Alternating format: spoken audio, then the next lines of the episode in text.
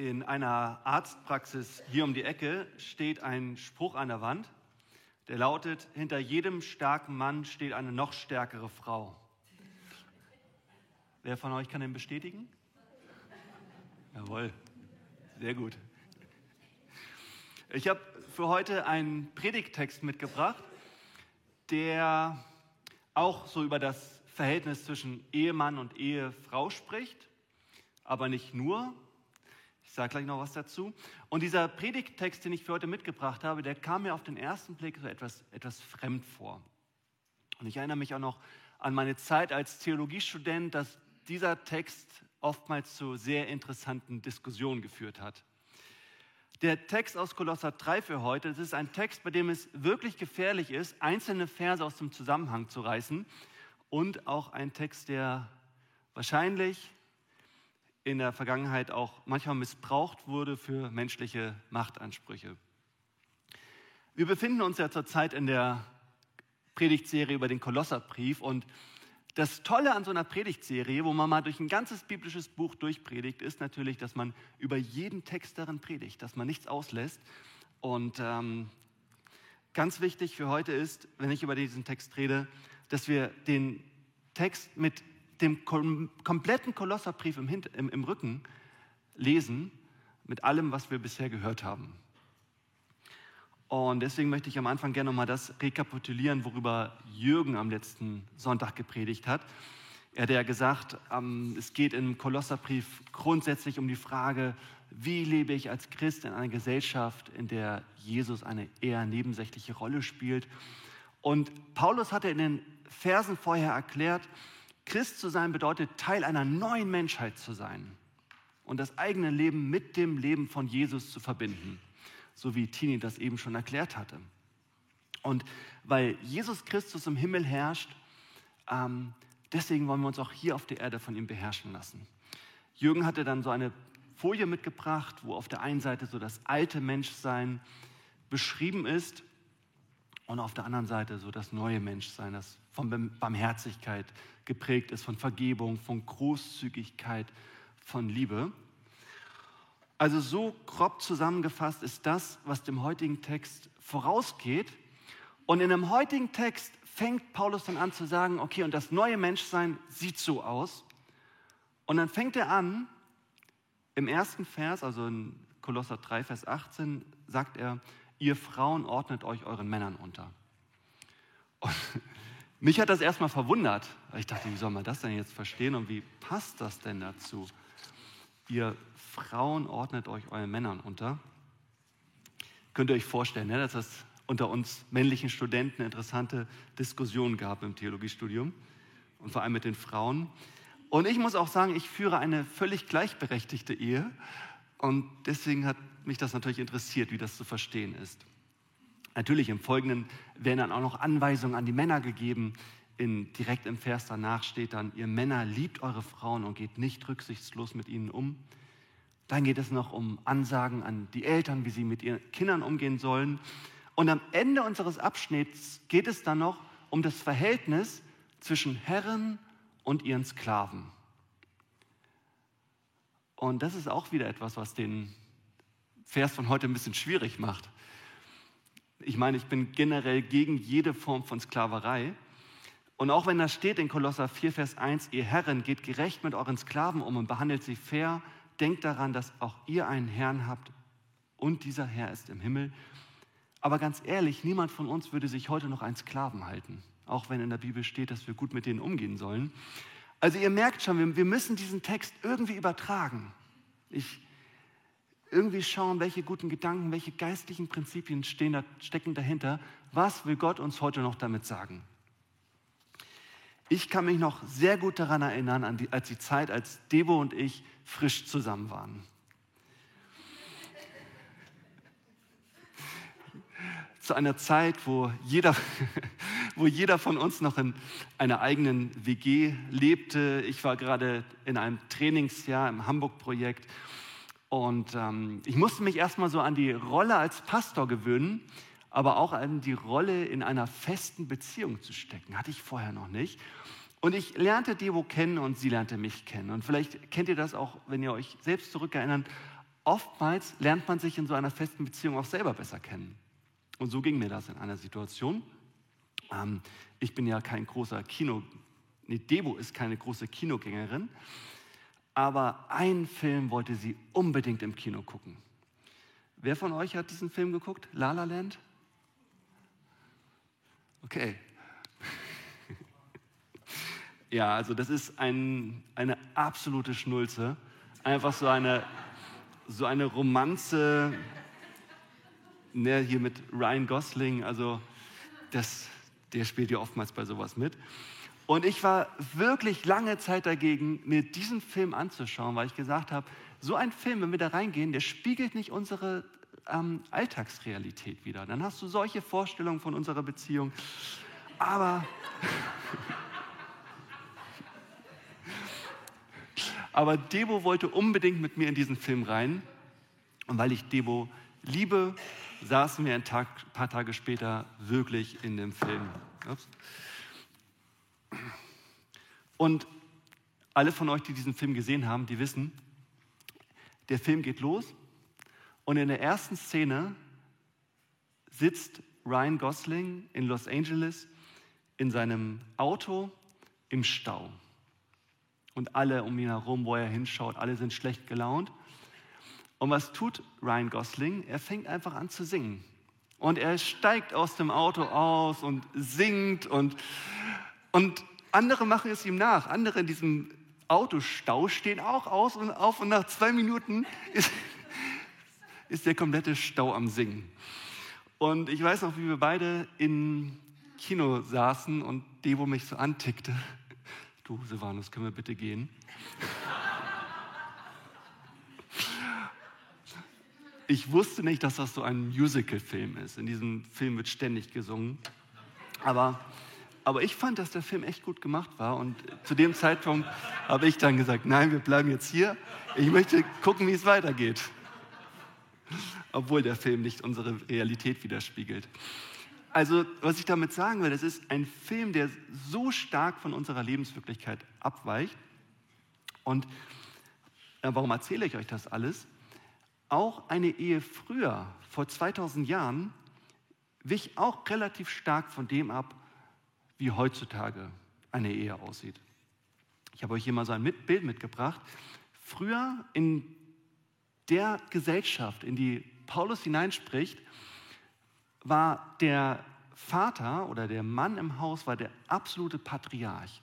Und dieser Patriarch hatte Macht über Leben und Tod von Frauen, von Kindern, und von Sklaven. Also Macht über, über diese Personengruppen, um die es im heutigen Text geht. Und Paulus spricht genau in diese Situation hinein. Und Paulus sagt natürlich, hey, diesem alten Menschsein, diesem System müssen wir jetzt das neue Menschsein entgegensetzen, was ich in den Versen davor gesagt habe. Das muss in einer christlichen Hausgemeinschaft aussehen. Und zwar so. Paulus sagt, in einer christlichen Hausgemeinschaft ist, ist Jesus der Herr des Hauses und die Frau erlaubt ihrem Mann, die Verantwortung für sie zu übernehmen, wenn der Mann auch mit Jesus verbunden ist und so lebt, wie Jesus das vorgelebt hat. Und die, der Ehemann liebt seine Ehefrau so, wie Jesus die Menschen geliebt hat. Jesus hat sogar sein eigenes Opfer, sein eigenes Leben geopfert dafür, dass es anderen gut geht. Also was Paulus hier tut, ist, was Paulus hier tut in seiner, in seiner Zeit, ist, er, er reformiert die grundlegendste römische Institution, nämlich die Familie, und richtet sie auf Jesus aus. Und auch wenn Jesus, äh, auch wenn Paulus die römische Hausgemeinschaft und die Struktur nicht komplett abschafft. Wenn ein römischer Bürger in Kolossee das gesehen hat, dann war ihm das völlig fremd. Also er konnte das fast nicht wiedererkennen. Was die Kinder anbetrifft, sagt Paulus zum Beispiel, Kinder am Haus sind keine Objekte, sondern ihr sollt sie voller Geduld und Verständnis erziehen. Und selbst zu den Herren von Sklaven die, was es in der damaligen Zeit noch gab, selbst da sagte Paulus, Sklaven sind kein Eigentum. Und das war wirklich revolutionär. Er, er hat den, den, den Herren von Sklaven klargemacht, Sklaven gehören genauso zur Gemeinschaft und zum Leib von Jesus wie jeder andere. Also behandelt sie ähm, gerecht. Und für die damalige Zeit waren diese Zeilen von Paulus revolutionär. Wir heutzutage haben ja schon einige Revolutionen hinter uns. Seit 1918 dürfen Frauen wählen gehen. Seit 1958 dürfen Frauen auch ohne die Erlaubnis ihres Ehemannes arbeiten gehen. Und seit 1962 dürfen sie sogar ein eigenes Bank Bankkonto eröffnen.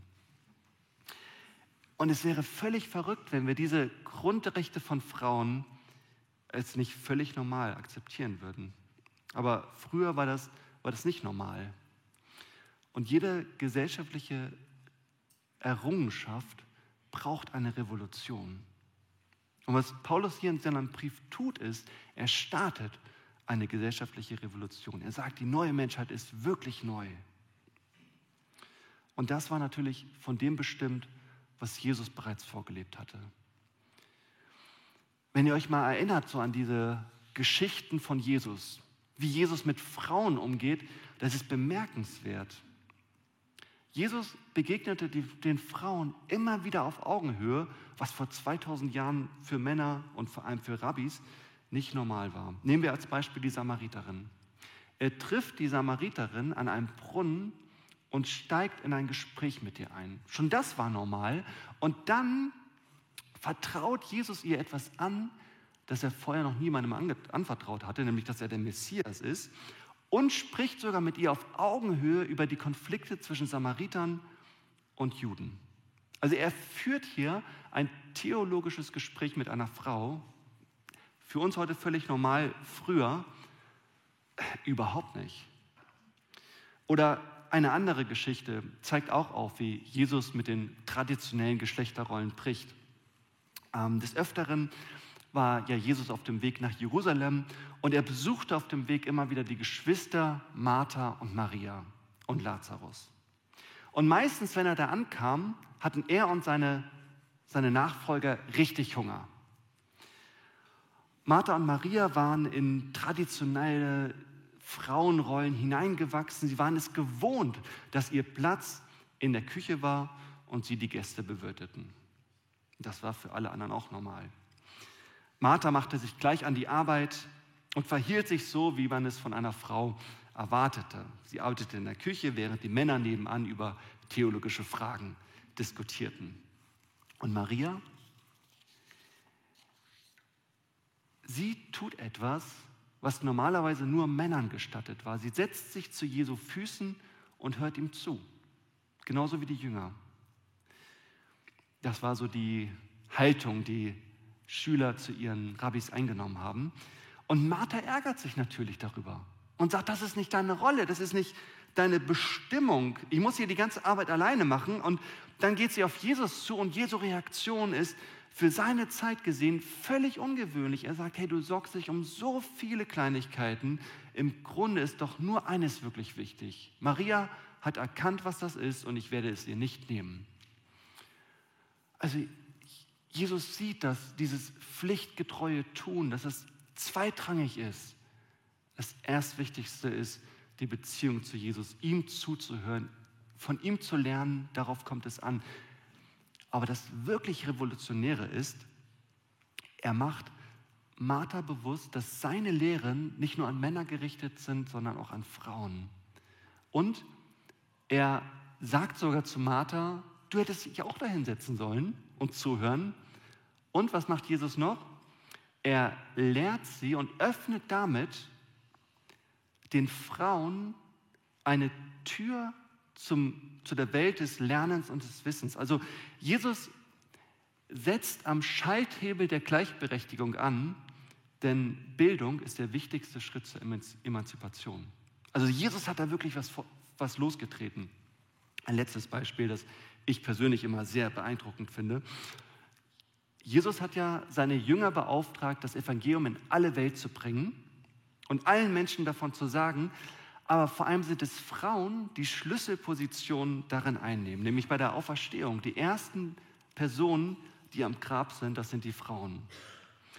Und das ist umso erstaunlicher, wenn man bemerkt, dass, bedenkt, dass die Aussage von Frauen damals als Zeugenaussage nicht galt.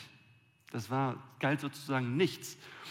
Also 100 Frauen hätten einen Mord gesehen, gesehen haben können.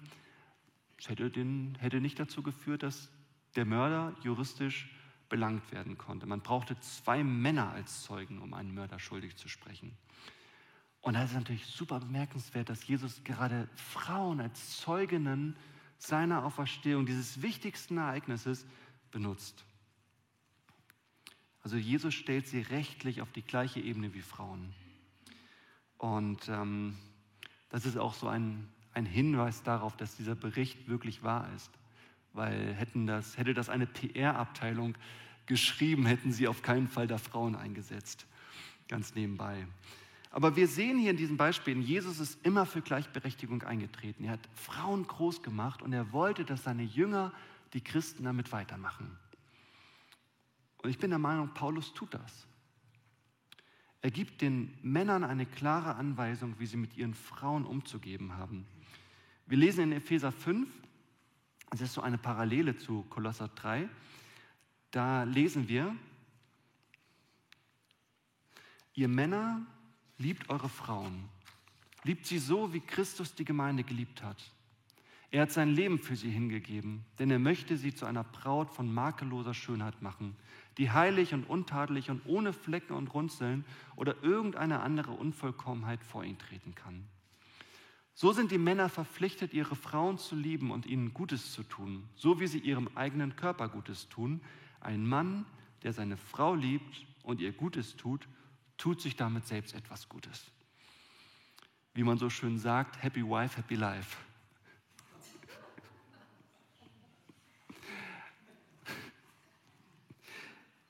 Wenn, man, wenn der Ehemann seine Frau gut behandelt, dann kann sie sich entfalten, dann kann sie zu voller Schönheit werden. Und etwas Ähnliches sagt Paulus dann zu den Männern, äh, zu den Frauen.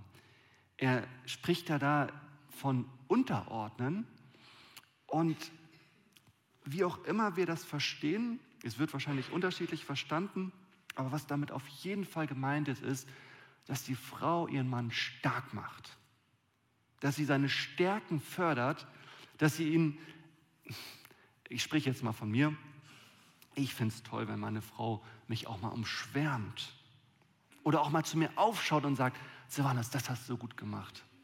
Da bin ich begeistert von dir, wie du das oder das hinkriegst. Also in den Bereichen, wo ich es wirklich, wirklich verdient habe. Ähm, oder wo ich wirklich so lebe, wie Jesus das vorgelebt hat. So verstehe ich das, was Paulus hier sagt, dass Frauen ihre Männer groß machen, dass sie sie hochschätzen, manchmal vielleicht sogar zu ihm aufschauen. Denn ich denke, wenn ein Mann schon von seiner eigenen Ehefrau keinen Respekt entgegengebracht bekommt, dann oder sogar klein gemacht wird, dann ist es sehr schwierig, eine glückliche Ehe zu führen. Und natürlich ist das keine Einbahnstraße, worüber Paulus hier spricht. Denn jeder Mensch braucht das. Frauen wie Männer brauchen es, dass andere sie aufbauen, dass andere sie stark machen. Und weil Mann das braucht und Frau auch, schreibt Paulus in Epheser 5, Vers 21, ordnet euch einander unter.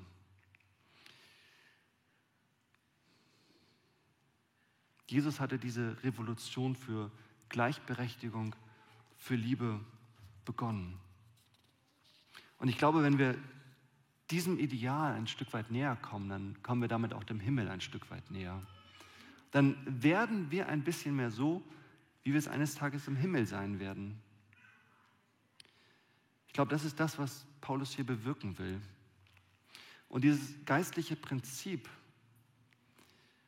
das, oder diese Prinzipien, die Paulus da aufstellt, die lassen sich auf so viele andere Bereiche in unserem Leben übertragen. Es geht hier nicht um Männer und Frauen, sondern es geht auch um Kindererziehung, um das Verhältnis zum Arbeitgeber und das Verhältnis zur Arbeit allgemein.